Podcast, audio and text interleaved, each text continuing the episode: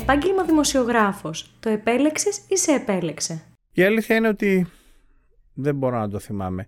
Και λίγο δύσκολο το 1989 ήταν ας το πούμε δύσκολο για έναν πιτσιρικά της ηλικίας μου μόλις τα 17 μου χρόνια να συνειδητοποιήσω αν επιλέγω κάτι ή με επιλέγει αυτό. Το σίγουρο είναι ότι ξεκίνησα μόλις είχα τελειώσει το Λύκειο να συνεργάζομαι στην ΕΡΤ, στην τότε εκπομπή αθλητικών συναντήσεων με τους αείμνους τους Φίλιππα Συρίγο και Κώστα Γεωργιάδη. Αυτή ήταν και η πρώτη μου δουλειά. Ε, υπήρχε ένα τηλεφωνικό κέντρο, χτυπάγαν τέσσερα τηλέφωνα, ήμασταν τέσσερις συνεργάτες και δεχόμασταν ερωτήσεις. Αφού δεχόμασταν ας πούμε 50 ερωτήσεις, εγώ σταχυολογούσα αυτές που κατά την κρίση μου ήταν σημαντικές ή πιο επαναλαμβανόμενες και τις έδινα στους παρουσιαστές για να απαντήσουν. Έτσι λοιπόν ε, ξεκίνησε αυτή η ιστορία και πήγε παράλληλα, δηλαδή οι σπουδές μου στο Πολυτεχνείο όπου τελείωσα μηχανολόγος μηχανικός στο Μετσόβιο και η δημοσιογραφία ήταν δύο παράλληλες ε, δράσεις για μένα που κράτησαν αρκετά χρόνια δηλαδή η ενασχόλησή μου με τα της αθλητικής δημοσιογραφίας και ε, ταυτόχρονα οι σπουδές μου στο Πολυτεχνείο. Βρέθηκα στην ΕΡΤ ε, χάρη στον πατέρα μου, ο οποίος ε, είναι από τους πρώτους ανθρώπους που έκαναν τηλεόραση στην Ελλάδα και μου άνοιξε αυτή την πόρτα του αθλητικού τμήματος, ξαναλέω, όταν ήμουν σε ηλικία 17 ετών.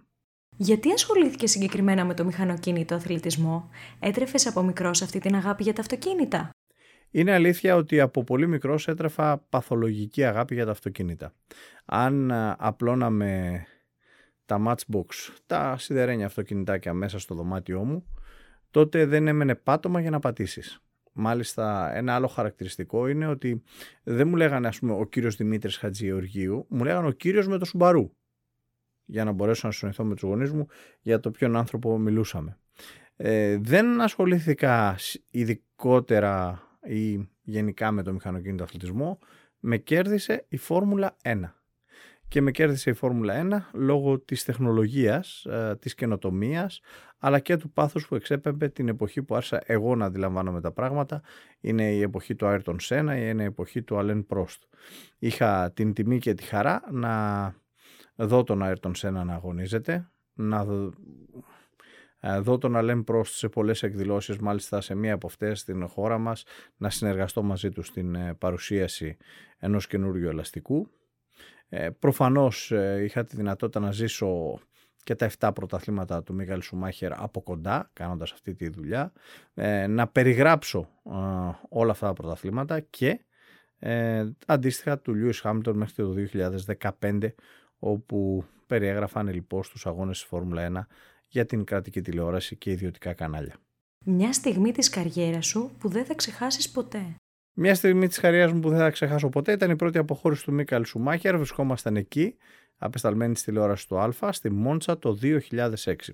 Υπήρχε μια, αν θέλετε, περιραίωση ατμόσφαιρα για το τι μπορεί να συμβεί. Ε, ο Σουμάχερ ε, έχει κερδίσει το σεβασμό μου όχι για τα 7 πρωταθλήματα που έχει κατακτήσει μέχρι το 2004 αλλά γιατί ίδρωνε τη φανέλα για να πάρει την 5η και 6η θέση το 2005 και το 2006 που η Ferrari του έδωσε υποδέστερο μονοθέσιο, δεν του έδωσε μονοθέσιο νικητή. Εκεί λοιπόν ε, στη Μόντζα καταφέρει να κερδίσει είναι μια πολύ δυνατή στιγμή. Η νίκη της Ferrari στη Μόντσα, είτε αυτή του Σουμάχερ το 6 είτε αυτή του Αλόνσο το 10, τα έχω ζήσει δύο φορές σαν γεγονός, είναι κάτι μοναδικό. Είναι κάτι τόσο έντονο όσο ελάχιστες στιγμές στο παγκόσμιο αθλητισμό.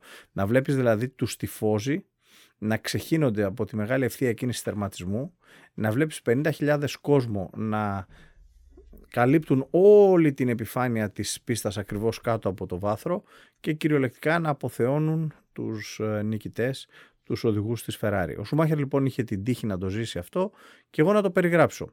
Και αμέσως μετά κατέβηκε από το βάθρο και μπήκε στην ε, αίθουσα της συνέντευξης τύπου όπου με σπασμένη φωνή, αμέσως όλοι όσοι είχαμε ακούσει από νωρίτερα τις φήμες καταλάβαμε τι έπεται, ε, ξεκίνησε να μιλάει. Υπήρχε μια σαφής οδηγία από την τότε διεύθυνση της τηλεόρασης του Α ότι δεν θα αφήνουμε ποτέ ε, τις δηλώσεις των οδηγών χωρίς μετάφραση. Εγώ λοιπόν υποχρεούμουν με βάση αυτή την σαφή ρητή εντολή, η οποία προέρχονταν από την γνώση ότι μόλις ένας στου τέσσερις Έλληνες μιλάει επαρκή αγγλικά, ώστε να καταλάβει τι λέει ένας ξένος οδηγός. Και επειδή ε, η τηλεόραση ιδιωτική και μάλιστα τα μεγάλα κανάλια απευθύνονται σε εκατοντάδες χιλιάδες ανθρώπους, καταλαβαίνετε ότι αν δεν μεταφράσεις αμέσως, έχεις αποκλείσει ένα πολύ μεγάλο μέρος του κοινού σου.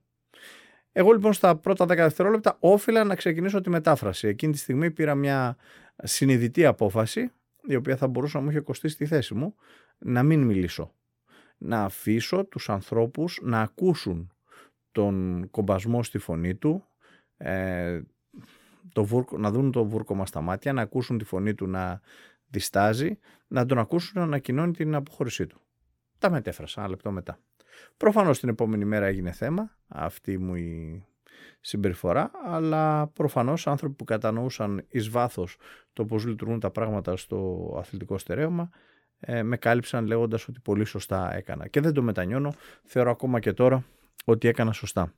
Ήταν μια πολύ δυνατή στιγμή, η στιγμή της αποχώρησης του Μίκαλ Σουμάχερ, της πρώτης αποχώρησης, έτσι, γιατί ο Σουμάχερ επέστρεψε στη Φόρμουλα 1 με τα χρώματα της Mercedes τέσσερα χρόνια αργότερα, το 2010, ε, και τελικά τραυματίστηκε ε, το 2013 κάνοντας σκι. Λίγο καιρό νωρίτερα, ε, το Μάιο του 2012 ήταν η τελευταία φορά που του μίλησα.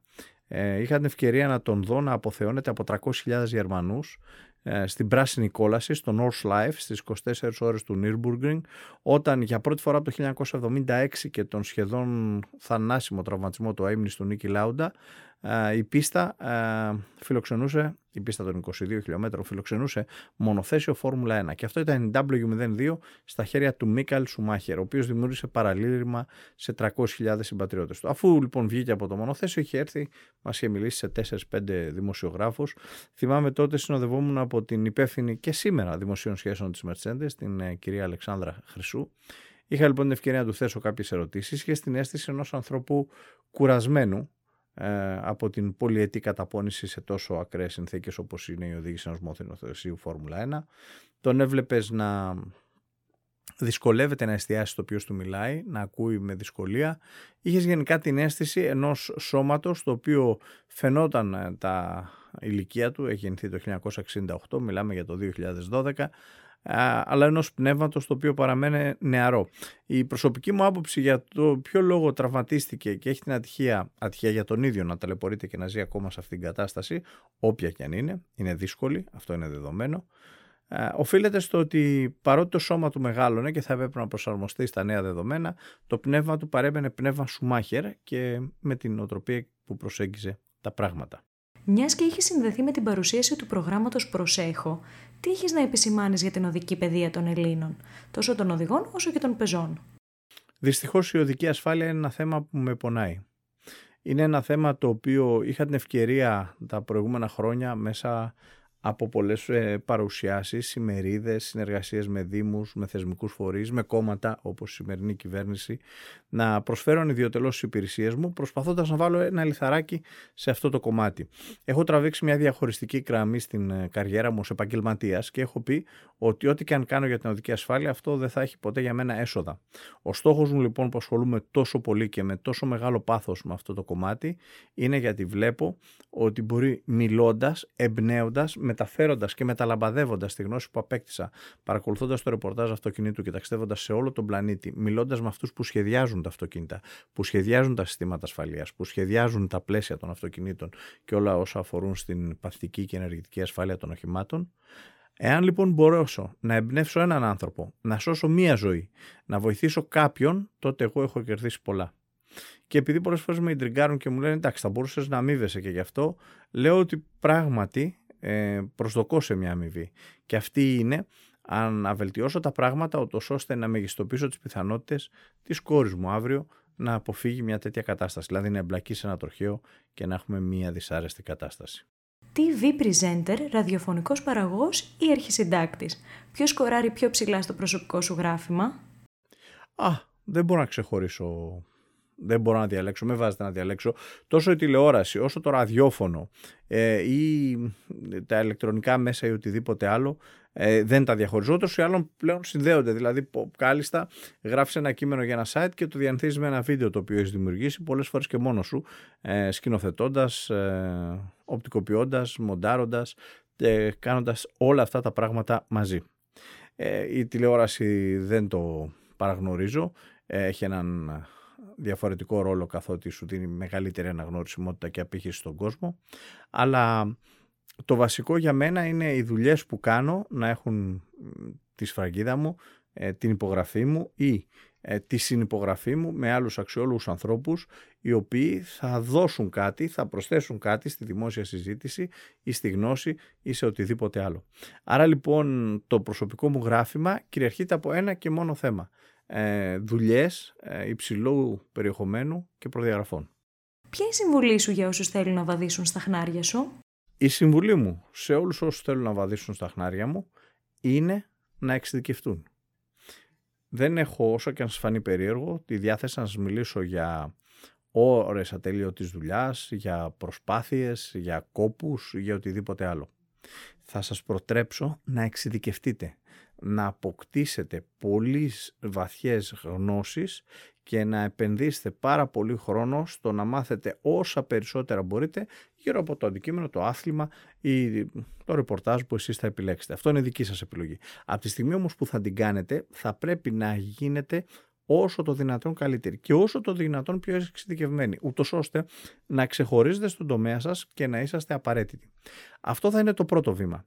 Το δεύτερο πολύ βασικό βήμα, το οποίο για μένα είναι αλληλένδετο με το πρώτο, είναι να είστε πάντα ειλικρινείς. Να μην πείτε ποτέ ψέματα, είτε στους συνεργάτες σας, είτε στους ακροατές σας, στους αναγνώστες σας, στους τηλεθεατές σας.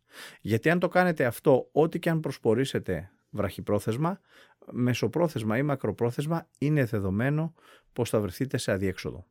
Άρα λοιπόν, η συμβουλή μου για όλους όσοι θέλουν μια καριέρα στο μηχανοκίνητο αθλητισμό ή σε άλλα α, ρεπορτάζ του αθλητικού ή πολιτικού κομματιού είναι εξειδικευτείτε.